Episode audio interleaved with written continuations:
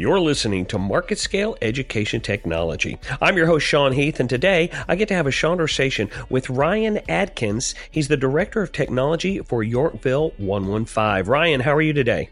I'm good. How are you doing, Sean? I'm doing extremely well. Thanks for asking. Now, Yorkville, that's uh, outside of Chicago, is that right? Yeah, we're a. Uh, I would say we're a southwest uh, suburb. We're about 50 miles west of the city, so uh, kind of a rural district, but on that edge of becoming a you know a, a growing fast district as uh, as the economy continues to boom. So, give me just the only, this is the only traditional question I'm going to ask you. Kind of give me your journey. How did you, like, coming out of college or even before that, going into college, what journey sort of led you to Yorkville? Well, uh, actually, I went to college to become a police officer. Uh, a dream of mine was always I wanted to be an ATF agent. Ever since I was in, you know, middle school, that's what I wanted to do. And I and I went to uh, to college for a semester and found out very quickly that that was not the uh, the path that I wanted to pursue. So, um, you know, kind of kind of stepping back after that first semester and reevaluating things, I I, I knew I loved technology. Um, I loved computers. I love tearing them apart. So I figure, you know what? Maybe let's let's take a let's take a stab at this and see how it how it goes. So I uh, enrolled in computer school. Uh, it was a 15 month uh, program. It was five days a week, eight hours a day. Um, there were no breaks. There were no holiday breaks. Um, but I learned through that program, you know, everything I needed to get me where I am today, you know, from computer fundamentals to servers to networking, uh, you know, to infrastructure, to the internet, to, to all those core, uh, core values in technology. So, you know, I graduated from, uh, from that school and I was lucky enough to, uh, get a job right away as a level one computer tech in a school district a K-8 school district in uh, Tinley Park, Illinois. And I worked there for about a year and a half. I supported 12 schools, did a lot of the, a lot of the entry level stuff, a lot of, a lot of fixing of computers, making sure printers could print. Um, and from there, I, uh, you know, I wanted to, to grow.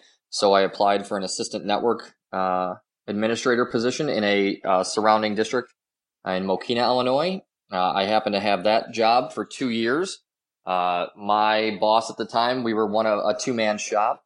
So my boss at the time left. Uh, so I was promoted to become the network administrator. And over time, that role changed uh, into more of a leadership role, a management role. Uh, still a two man shop, but uh, I uh, received a title change to a director of technology where I did that job for five years. after those five years, I, I was looking for a change. I wanted more of a challenge. Uh, so I applied in Yorkville as their director of technology seven years ago. Uh, went through that interview process, and and here I am today. So the the one thing that I that I love about you know my story when I get to tell it is I've gotten or I've had the opportunity to do every role in the at least the school technology field from a level one entry tech all the way up to a director of technology. So I think that that helps me, you know, understand better when I'm talking to my team you know, this group of my team may have certain needs that don't affect this group. Uh, so I have that luxury of of knowing those those struggles or pitfalls that they're gonna they're gonna run into when we're rolling out projects. So that kind of brings us to where we're at today. Uh, and I, am the director of technology in Yorkville, and I and I love my job very very much. So I'm a little bit older than you, and interestingly, both of our school level technology experiences pale in comparison to the level of what this current generation of K through 12 is living. These kids are digital natives. They don't know what a record player is, but man, touchscreens are something that they just come to expect to be part of their day to day. So just in the last five years, the advances in technology in classrooms has been exponential. What kind of trends have you seen that you really look at and go, okay, this is a thing that's definitely something we're building on for the future? Well, I think the access to information is is both a blessing and a burden. Um, I think the fact that you know you can be sitting anywhere, you know, at any time, and in the palm of your hand, you can get breaking news.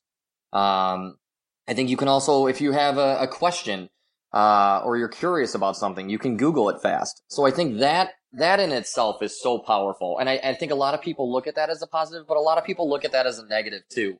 Um, so I think I think moving forward, uh, the trend that really needs to become is finding a balancing act, right? Because I think now when you you know you walk down the street, or even you walk around school, or or you go to an event, everyone's on their phone and they're on their phone constantly, whether it's Snapchat, Instagram, social media has absolutely taken over this world. You know, you had you had mentioned about kids not knowing a record player. I think there's some kids that don't even really know how to go outside and play with other kids these days. Um, and that's a shame because, you know, growing up, I would get up in the morning on a day off of school and, and I wouldn't return back home until, until dinner time. Um, and I don't think, I think kids now, you know, with, with access to the internet and access to technology, they're more in contact with their friends, but it's a different kind of social contact where we we experience growing up a lot of face to face, a lot of you know schoolyard fun and, and, playing kickball and stuff like that. Where now kids are socializing more on on social media and they're and they're playing video games, which is great. But there still has to be some um, some level of of you know of personal interaction. Uh, I think the the one bad trend that we've seen is the ability to say things off the cusp and have them have a lasting impact through social media has really put a burden on kids. And I, and I think you see that through society. Cyberbullying is, is happening all the time, whether it's on purpose or whether it's on accident. The minute it's posted, it's out there for everyone to see. And I think that's a trend that we have to stop. Um, I don't know how to necessarily do that. I think the biggest thing at the end of the day you can do is talk to, talk to your kids. Uh, we, I think we do a good job in Yorkville through our ILT curriculum of promoting internet safety uh, talking about what it's like to be a, a good digital citizen. Um, we talk about your digital shadow uh, and what that looks like, and, and, just so kids understand that once it's out there, even if you delete it, it's on the internet forever somewhere. I mean, I think you see that in in uh, you know presidential races, stuff that that happened ten years ago, fifteen years ago, is now going to to be available for somebody to search forever.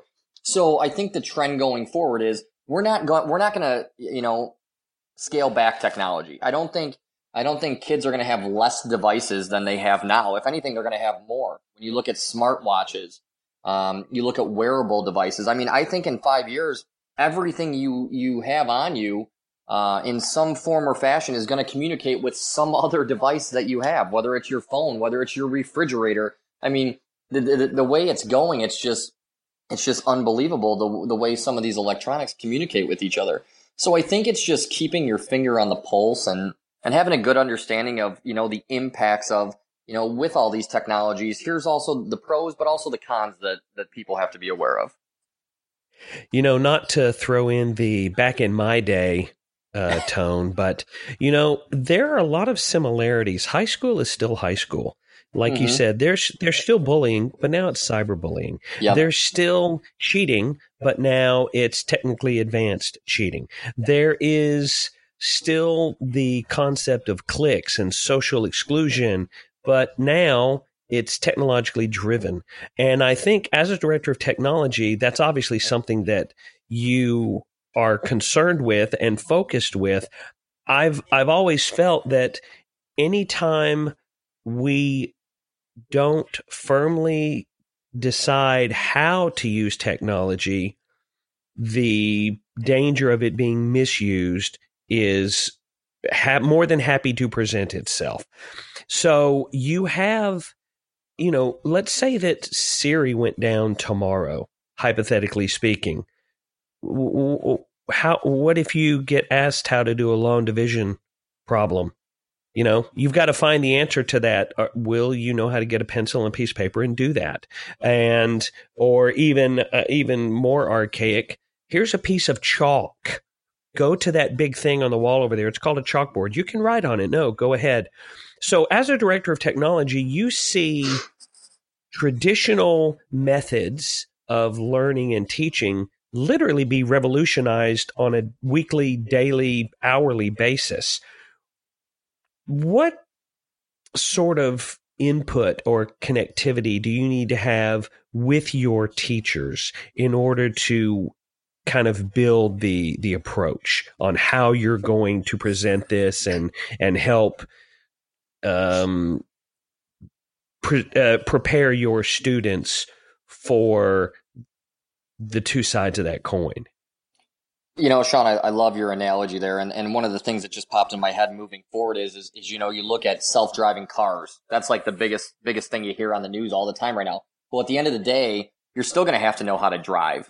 I mean, it, you're, you're going to have to know those those basic fundamentals of, of life to move forward. Because, like you said, you know, the, the biggest fear I think of the country is is is if the internet goes down, we are going to lose a lot of services. Um, so we in Yorkville, and I think this is a unique approach that, that our district has taken. Um, we don't necessarily, or we try not to, you know, push technology, uh, as a be all end all for our teachers. We, we talk and we, and we work a lot with our teachers. We work a lot with our students. Um, technology is enhancing the experience. It's not taking the place of it. And, and that's what we try to tell, tell our teachers. We try to tell our parents that, that you know, if you're doing this math lesson or you're doing this history lesson or you're in, in science, how can you utilize technology to enhance what you're doing? Or, or, or, you know, we don't want it to replace it. Technology is not replacing those fund- fundamentals like you talked about. Kids still have to know how to write. They still have to know how to interact with each other. But, you know, realistically, the, the older methods is the fire that's always burned in, in education. And the technology is the gas that makes the flame go higher. So that's the one thing I love about my district is we we definitely before we roll out initiatives or we try before we roll out initiatives to have as much stakeholder information as possible, whether it's student information, staff information, parent information, our one-to-one project that we just rolled out. We we did a lot of community feedback, we did a lot of teacher feedback. A lot of people were scared.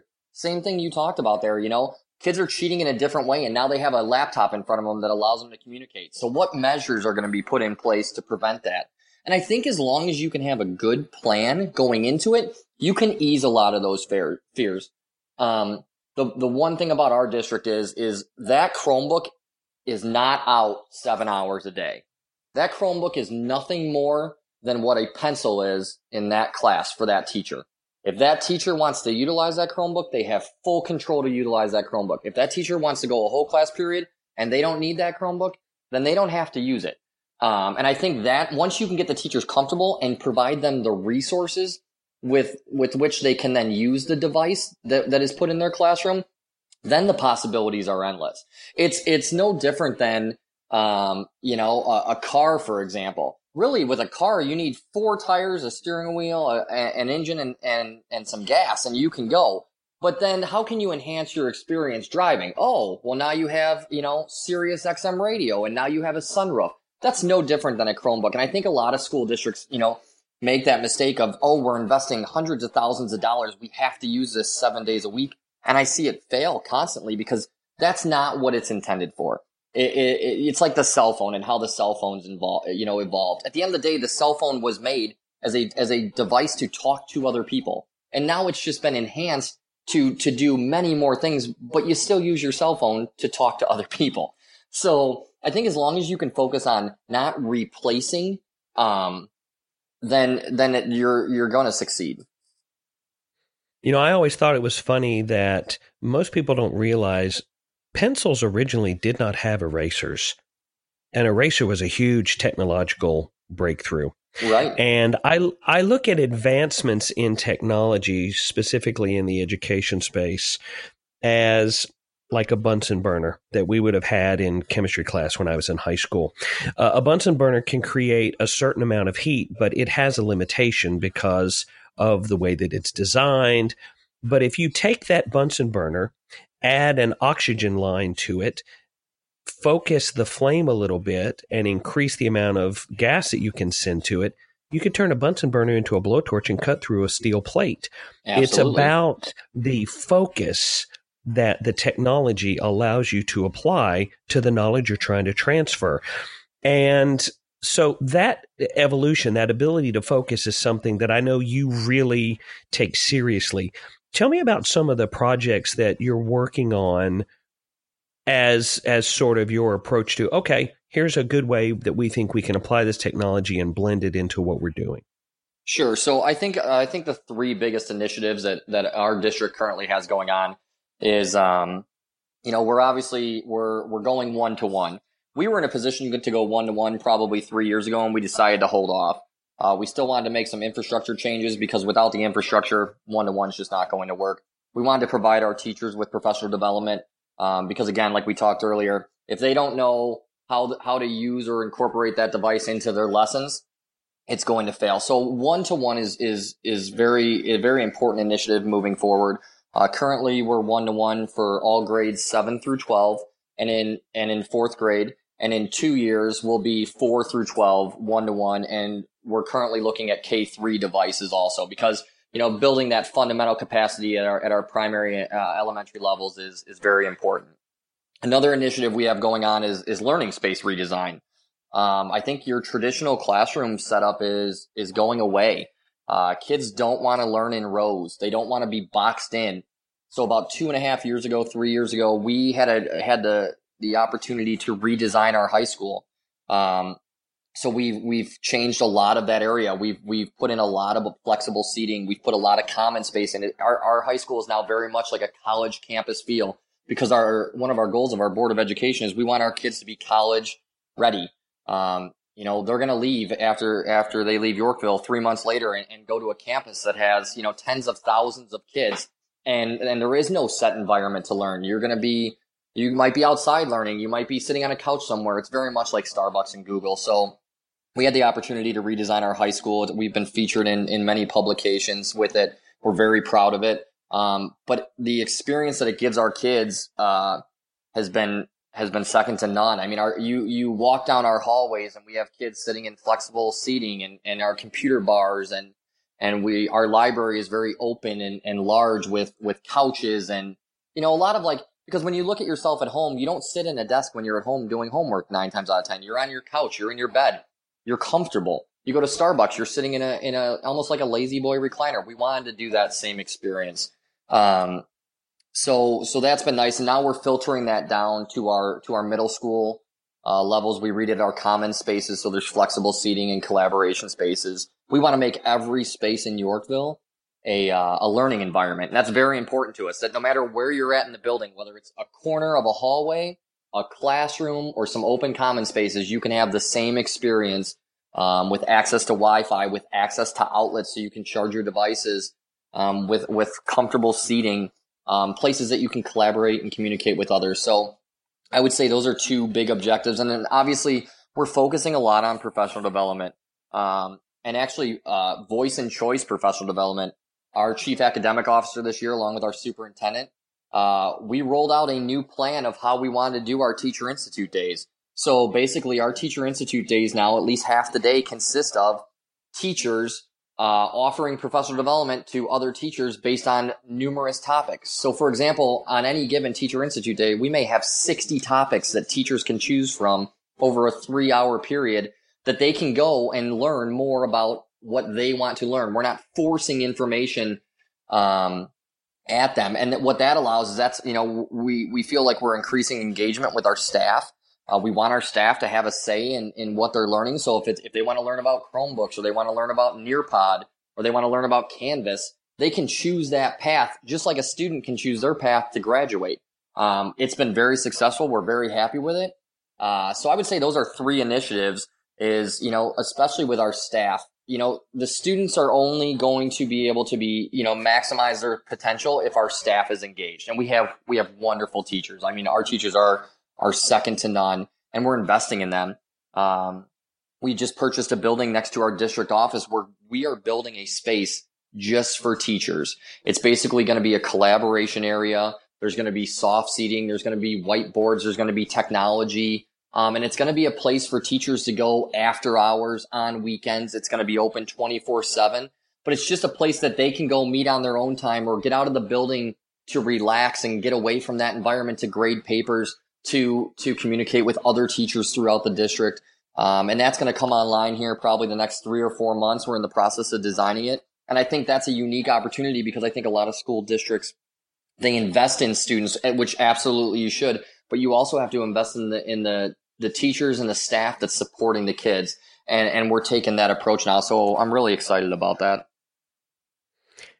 You know, it's really interesting and, and pretty cool that Yorkville is a district where everyone in the district, from the superintendent all the way down to that little kindergartner who's walking into school with their eyes big as plates for the first day, everybody in the district is given an opportunity to learn. And that's kind of a, a, that's kind of flipping the script a little bit. Usually the assumption traditionally has been, oh, teachers already know everything that they need to know and then they just come in and present that same material over and over and over. And you're approaching it from the viewpoint of if the teachers learn more, that helps them be better, which will ultimately make your students be better. What else do you see as a thought leader? What do you see as maybe something that hasn't been added into the mix yet, but you think is probably going to become prominent within the next couple of years? I think that the the focus in a lot of school districts has been high school. I, I think that has been, and, and, and, in some ways, rightfully so, right? Like those are your, your most experienced children. They've been, they've been through your system the longest. They're the closest to moving on to the next level.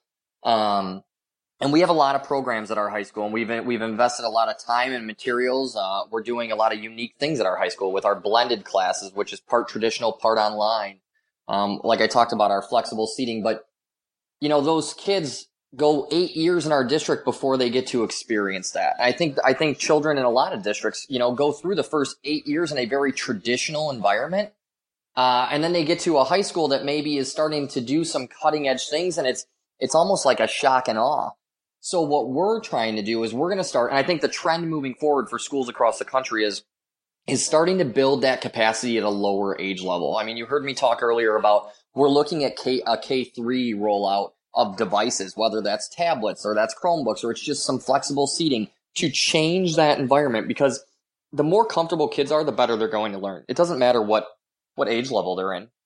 So we, I think that trend moving forward, I think you're going to see a lot of, of um, more STEM opportunities at the lower levels. You know, starting starting third, fourth grade. Um, I think a big push in in education and technology, rightfully so, should be coding, um, and especially uh, young girls in coding because that's the future.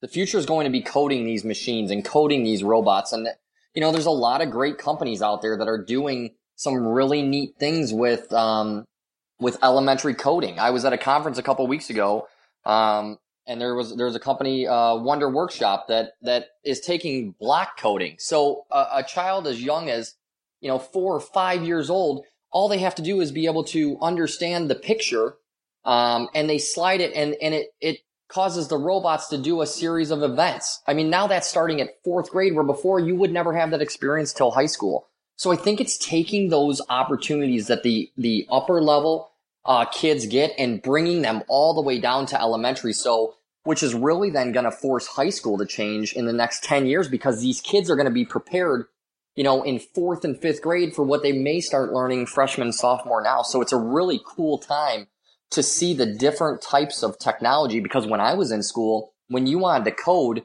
it was all line based coding. Um, same thing with web page design. I mean, you were coding on a back end and all it was was words, constant pages and pages of lines. And now you see it where it's drop and drag and it's interactive. And I think that that definitely is going to increase student engagement. So I think early elementary coding, early elementary access to technology is really going to be the trend over the next, uh, and I don't even want to say 10 years. I want to say over the next four or five years. Well, as a parent myself of two high school age students, I'm very heartened. I'm very optimistic about hearing the approach that you're taking, and I, I certainly hope that other school districts start to take notice of you guys as well. Today, I've been speaking to Ryan Adkins, the Director of Technology at Yorkville 115. Ryan, thanks so much for taking the time today. I really do appreciate it. Thanks, Sean. I appreciate it. Hope you have a wonderful day, and I look forward to talking to you again real soon. Sounds good. Thank you very much. Thank you for listening to this episode of our podcast. If you'd like to find out more or listen to previous episodes, go to marketscale.com/industries and if you have a chance, subscribe to the MarketScale publications for the latest articles, videos and podcasts from your favorite industries.